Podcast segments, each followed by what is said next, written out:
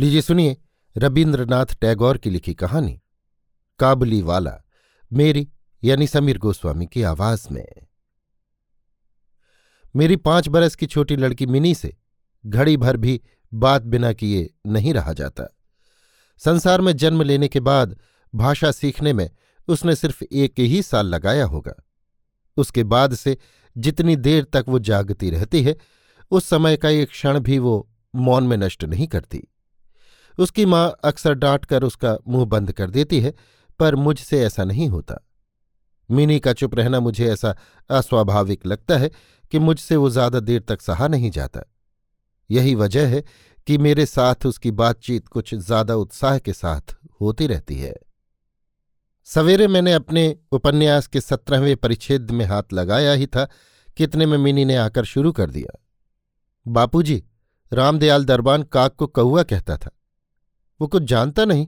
न बापू जी दुनिया की भाषाओं की विभिन्नता के विषय में मेरे कुछ कहने के पहले ही उसने दूसरा प्रसंग छेड़ दिया। देखो बापूजी, भोला कहता था, आकाश में हाथी सूंड से पानी फेंकता है, इसी से वर्षा होती है। अच्छा बापूजी, भोला झूठ मूठ को बकता बहुत है ना? खाली बकबक किया करता है। रात दिन बकता है। इस विषय में मेरी राय के लिए जरा भी इंतज़ार न करके चट से वो बड़े नरम स्वर में एक जटिल सवाल पूछ बैठी। बापूजी, माँ तुम्हारी कौन लगती है? मनी मन मैंने कहा, साली। और मुँह से बोला, मिनी तू जा, जाकर भोला के साथ खेल, मुझे अभी काम है। अच्छा तब उसने मेरी टेबल के बगल में पैरों के पास बैठकर अपने दोनों घुटनों और हाथों को हिला हिलाकर बड़ी जल्दी जल्दी मुँह चलाकर अटकन बटकन दही चटा के खेल शुरू कर दिया। जबकि मेरे उपन्यास के परिच्छेद में प्रताप सिंह उस समय कांचनमाला को लेकर अंधेरी रात में कारागार के ऊँचे झरोखे में से नीचे बहती हुई नदी में कूद रहे थे। मेरा घर सड़क के किनारे पर था। सहसा मिनी अटकन बटकन खेल छोड़कर खिड़की के पास दौड़ी गई और बड़ी ज़ोर से चिल्लाने लगी काबुल वाला ओ काबुल वाला मैले कुचले ढीले कपड़े पहने, सिर पर साफा बांधे, कंधे पर मेवों की झोली लटकाए हाथ में दो चार अंगूर की पिटारियाँ लिए, एक लंबा सा काबली धीमी चाल से सड़क पर जा रहा था। उसे देखकर मेरी कन्या के मन में कैसा भावोदय हुआ, ये बताना कठिन है। उसने जोरों से उसे पुकारना शुरू कर दिया। मैंने सोचा, अभी झोली कंधे में डाल एक आफत आ खड़ी होगी और मेरा सत्रहवां परछेद आज पूरा होने से रह जाएगा। लेकिन मिनी के चिल्लाने पर ज्यों ही काबली ने हँसते हुए उसकी तरफ़ मुँह फेरा और मेरे मकान की तरफ़ आने लगा त्यों ही वो जान लेकर भीतर की ओर भाग गई। फिर उसका पता ही न लगा कि कहाँ गायब हो गई। उसके मन में एक अंधविश्वास सा बैठ गया था कि उस झोली के अंदर तलाश करने पर उस जैसी और भी दो चार जीती जागती लड़कियाँ निकल सकती हैं। इधर काबली ने आकर मुस्कुराते हुए मुझे सलाम किया और खड़ा हो गया। मैंने सोचा, यद्यपि प्रताप सिंह और कांचनमाला की हालत अत्यंत संकटापन्न है, फिर भी घर में बुलाकर इससे कुछ न खरीदना अच्छा न होगा। कुछ सौदा खरीदा गया। उसके बाद उससे इधर उधर की बातें करने लगा। अब्दुल रहमान, रूस, अंग्रेज़, सीमांत रक्षा इत्यादि विषयों में गपशप होने लगी। अंत में उठ के जाते समय उसने अपनी खिचड़ी भाषा में पूछा, बाबू साहब, तुम्हारी लड़की कहाँ गई? मैंने मिनी के मन से फजूल का डर दूर करने के इरादे से उसे भीतर से बुलवा लिया। वो मुझसे बिल्कुल सटकर काबुली के मुँह और झोली की तरफ़ संदिग्ध दृष्टि से देखती हुई खड़ी रही। काबुली ने झोली में से किसमिस और खूबानी निकाल कर देना चाहा, पर उसने कुछ भी नहीं लिया, और दूने संदेह के साथ मेरे घुटनों से चिपट गई। पहला परिचय इस तरह हुआ।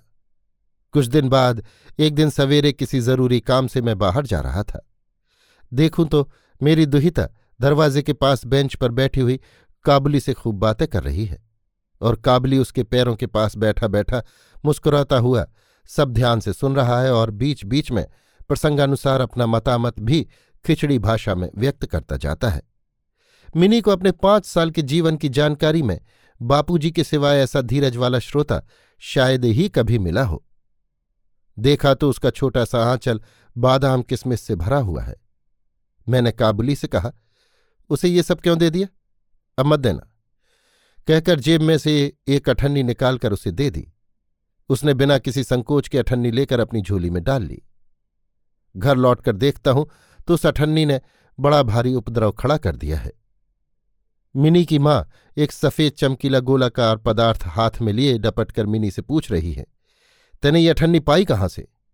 मिनी ने कहा, काबुल वाले ने दी है। काबुल वाले से तेने अठन्नी ली कैसे, बता? मिनी ने रोने की तैयारी करके कहा, मैंने मांगी नहीं, उसने अपने आप दी है। मैंने आकर मिनी की उस आसन्न विपत्ति से रक्षा की और उसे बाहर ले आया। मालूम हुआ कि काबुली के साथ मिनी की ये दूसरी मुलाकात हो, सो नहीं। इस बीच में वो रोज आया है और पिस्ता बादाम की रिश्वत दे देकर मिनी के छोटे से हृदय पर उसने काफ़ी अधिकार जमा लिया है। देखा कि इन दोनों मित्रों में कुछ बंधी हुई बातें और हँसी प्रचलित है। जैसे रहमत को देखते ही मेरी लड़की हंसती हुई पूछेगी काबुल वाला ओ काबुल वाला तुम्हारी झोली के भीतर क्या है? रहमत एक अनावश्यक चंद्रबिंदु जोड़कर हंसता हुआ उत्तर देता हाते उसके परिहास का मर्म अत्यंत सूक्ष्म हो, ऐसा तो नहीं कहा जा सकता। फिर भी इससे दोनों को जरा विशेष कौतुक मालूम होता और शरद ऋतु के प्रभात में एक सयाने और एक बच्चे की सरल हँसी देखकर मुझे भी अच्छा लगता। उनमें और भी एक आध बात प्रचलित थी। रहमत मिनी से कहता, लल्ली, तुम ससुराल कभी नहीं जाना अच्छा? हमारे यहाँ की लड़कियाँ जन्म से ही ससुराल शब्द से परिचित रहती हैं। किंतु हम लोग जरा कुछ नए जमाने के होने के कारण जरा सी बच्ची को ससुराल के संबंध में विशेष ज्ञानी नहीं बना सके थे। इसलिए रहमत का अनुरोध वो साफ़ साफ़ नहीं समझ पाती थी। किंतु फिर भी किसी बात का जवाब बिना दिए चुप रहना उसके स्वभाव के बिल्कुल विरुद्ध था। उल्टी वो रहमत से ही पूछती, तुम ससुराल जाओगे? रहमत काल्पनिक ससुर के लिए अपना प्रकांड मोटा घूसा तान कर कहता हम ससुर को मारेगा। सुनकर मिनी ससुर नामक किसी अपरिचित जीव की दुरवस्था की कल्पना करके खूब हंसती। देखते देखते शुभ्र शरद ऋतु आ पहुँची। प्राचीन काल में इसी समय राजा लोग दिग्विजय के लिए निकलते थे। मैं कलकत्ता छोड़कर कभी कहीं भी नहीं गया। शायद इसीलिए मेरा मन पृथ्वी भर से घूमा करता है। यानी मैं अपने घर के कोने में चिरप्रवासी हूँ। बाहर की पृथ्वी के लिए मेरा मन सर्वदा चंचल रहता है। किसी विदेश का नाम सुनते ही मेरा चित्त वहीं के लिए दौड़ने लगता है। इसी तरह विदेशी आदमी को देखते ही तुरंत मेरा मन नदी पर्वत वन के बीच में एक कुटीर का दृश्य देखने लगता है और एक उल्लासपूर्ण स्वाधीन जीवन यात्रा की बात कल्पना में जाग उठती है। इधर देखो तो मैं ऐसा स्थावर प्रकृति का हूँ कि अपना कोना छोड़कर घर से बाहर निकलने में मेरा सिर कटता है।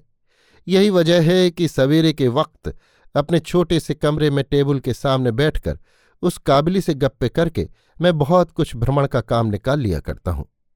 मेरे सामने काबुल का पूरा चित्र खिंच जाता दोनों तरफ़ ऊबड़ खाबड़ लाल लाल ऊँचे दुर्गम पहाड़ हैं और रेगिस्तानी रास्ता। उन पर लदे हुए ऊंटों की कतार जा रही है। साफा बांधे हुए सौदागर और मुसाफिर कोई ऊँट पर सवार है तो कोई पैदल ही जा रहे हैं। किसी के हाथ में बर्छा है तो कोई बाबा आदम के जमाने की पुरानी बंदूक लिए हुए है। मेघ गर्जन के स्वर में काबली लोग अपनी खिचड़ी भाषा में अपने देश की बातें कर रहे हैं। मिनी की माँ स्वभाव की बड़ी वहमी है। रास्ते में कोई शोरगुल हुआ नहीं कि उसने समझ लिया कि दुनिया भर के सारे मत वाले शराबी हमारे ही मकान की तरफ़ दौड़े आ रहे हैं।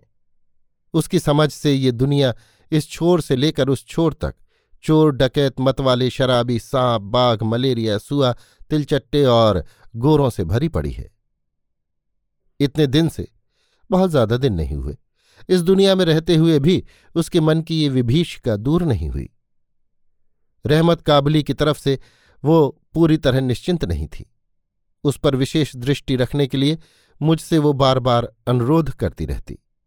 जब मैंने उसका संदेह हँसी में उड़ा देना चाहा तो वो मुझसे एक साथ कई सवाल कर बैठती। क्या कभी किसी का लड़का चुराया नहीं गया? क्या काबुल में गुलाम नहीं बेचे जाते? एक लंबे तगड़े मोटे काबली के लिए एक छोटे से बच्चे को चुरा ले जाना क्या बिल्कुल असंभव है? इत्यादि इत्यादि। मुझे मानना पड़ता है कि ये बात बिल्कुल असंभव हो, सो बात नहीं, पर विश्वास योग्य नहीं। विश्वास करने की शक्ति सब में समान नहीं होती, इसलिए मेरी स्त्री के मन में डर रह ही गया। लेकिन सिर्फ़ इसीलिए, बिना किसी दोष के, रहमत को अपने मकान में आने से मैं मना न कर सका। हर साल माघ महीने के लगभग रहमत देश चला जाता है। इस समय वो अपने ग्राहकों से रुपए वसूल करने के काम में बड़ा उद्विग्न रहता है। उसे घर घर घूमना पड़ता है, मगर फिर भी वो मिनी से एक बार मिल ही जाता है। देखने में तो ठीक ऐसा ही लगता है कि दोनों में मानो कोई षड्यंत्र चल रहा हो।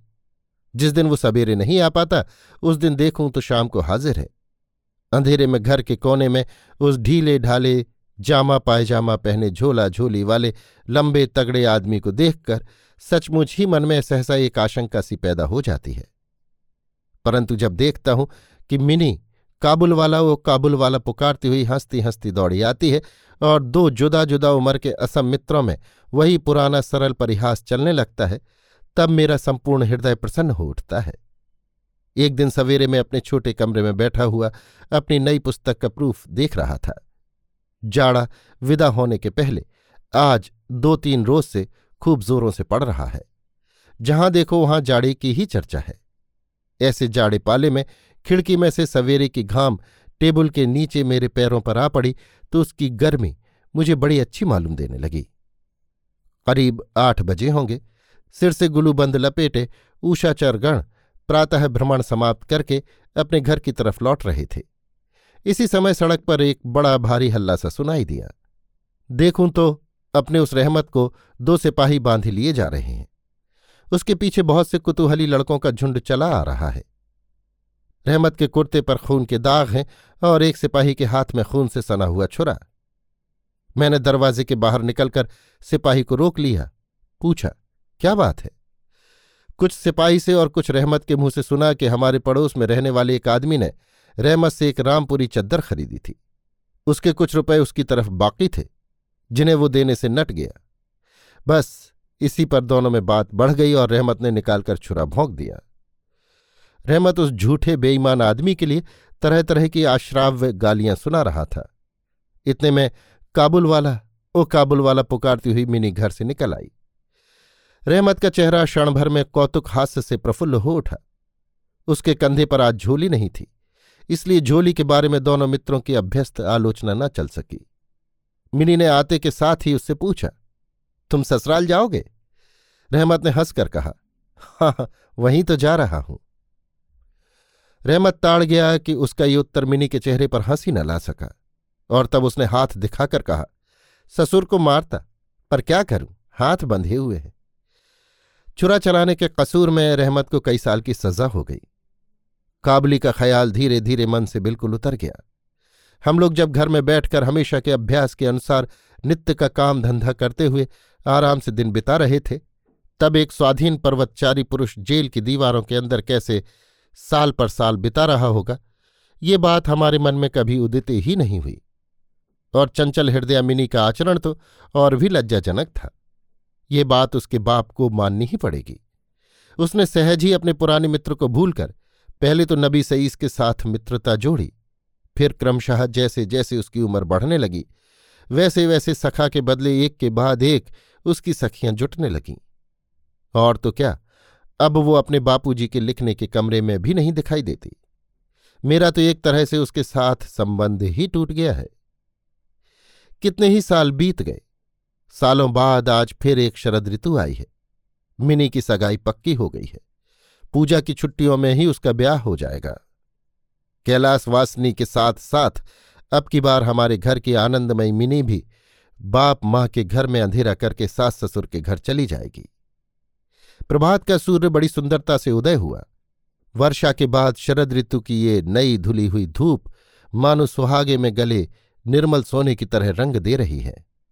कलकत्ता की गलियों के भीतर परस्पर सटे हुए पुराने ईंट झरगंदे मकानों के ऊपर भी इस धूप की आभा ने एक तरह का अनुपम लावण्य फैला दिया है। हमारे घर पर आज अंधेरे से ही शहनाई बज रही है। मुझे ऐसा लग रहा है जैसे वो मेरे कलेजी की पसलियों में से रो रो कर बच रही हो।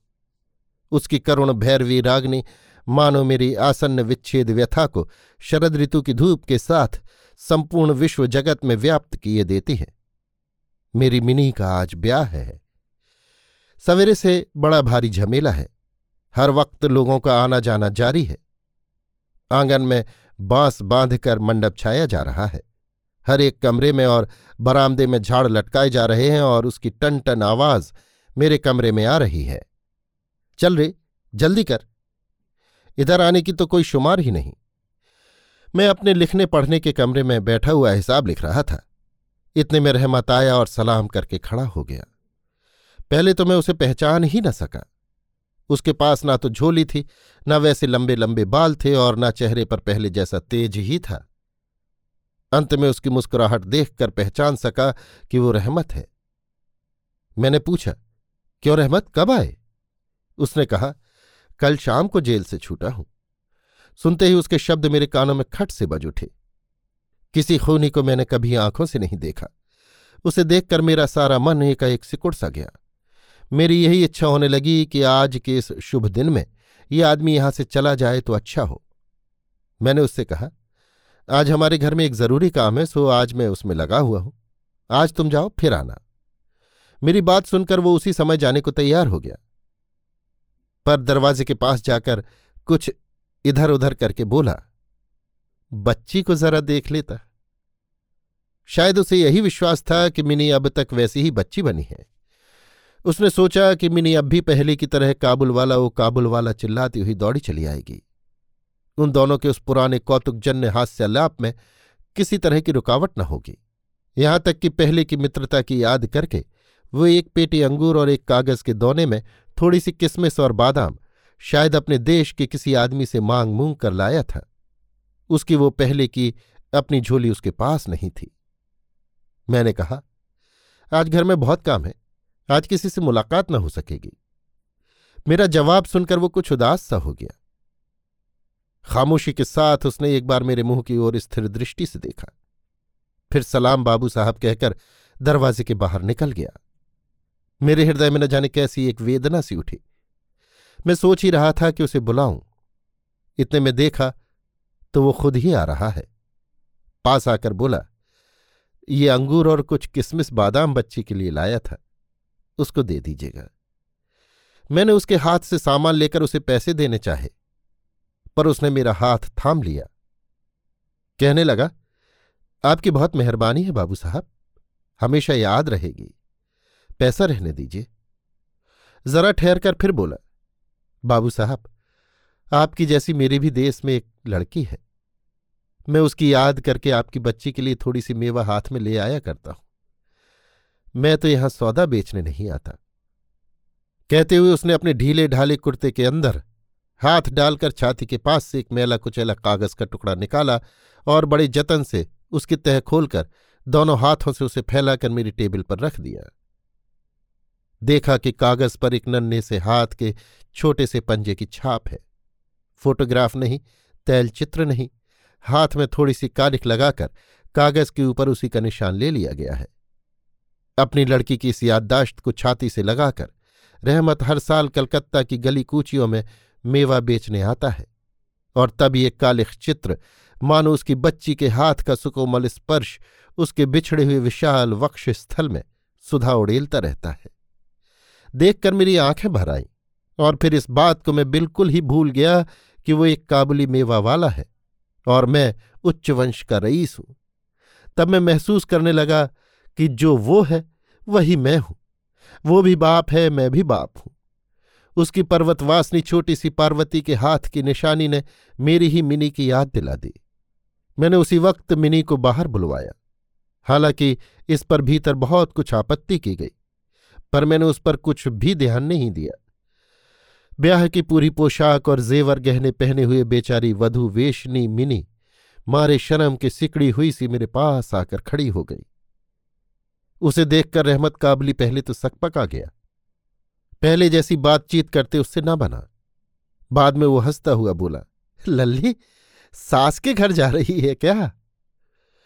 मिनी अब सास के मानी समझने लगी है। लिहाजा अब उससे पहले की तरह जवाब देते ना बना। रहमत की बात सुनकर मारे शर्म के उसका मुँह लाल सुर्ख उठा। उसने मुँह फेर लिया। मुझे उस दिन की बात याद आ गई जबकि काबुली के साथ मिनी का प्रथम परिचय हुआ था। मन में एक व्यथासी जाग उठी। मिनी के चले जाने पर एक गहरी उसास भरकर रहमत ज़मीन पर बैठ गया। शायद उसकी समझ में ये बात एकाएक स्पष्ट उठी थी कि उसकी लड़की भी इतने दिनों में बड़ी हो गई होगी और उसके साथ भी उसे अब फिर से नई जान चीन करनी पड़ेगी। शायद उसे अब वो ठीक पहले किसी वैसी की वैसी न पाएगा। इन आठ वर्षों में उसका क्या हुआ होगा कौन जाने। सवेरे के वक्त शरद की स्निग्ध सूर्य किरणों में शहनाई बजने लगी और रहमत कलकत्ता की एक गली के भीतर बैठा हुआ अफ़गानिस्तान के एक मरु पर्वत का दृश्य देखने लगा। मैंने पचास रुपए का नोट निकालकर उसके हाथ में दिया और कहा, रहमत, तुम आज देश चले जाओ, अपनी लड़की के पास। तुम दोनों के मिलन सुख से मेरी मिनी सुख पाएगी। रहमत को रुपए देने के बाद ब्याह के हिसाब से मुझे उत्सव समारोह के दो एक अंग छांट कर निकाल देने पड़े। जैसी मन में थी, वैसी रोशनी नहीं करा सका। अंग्रेज़ी बाजे भी नहीं आए। घर में औरतें बड़ी नाराजी दिखाने लगी। सब कुछ हुआ। फिर भी मेरा ख्याल है कि आज एक अपूर्व मंगल प्रकाश से हमारा वो शुभ उत्सव उज्ज्वल हो उठा। अभी आप सुन रहे थे रविन्द्रनाथ टैगोर की लिखी कहानी, काबली वाला। मेरी यानी समीर गोस्वामी की आवाज़ में।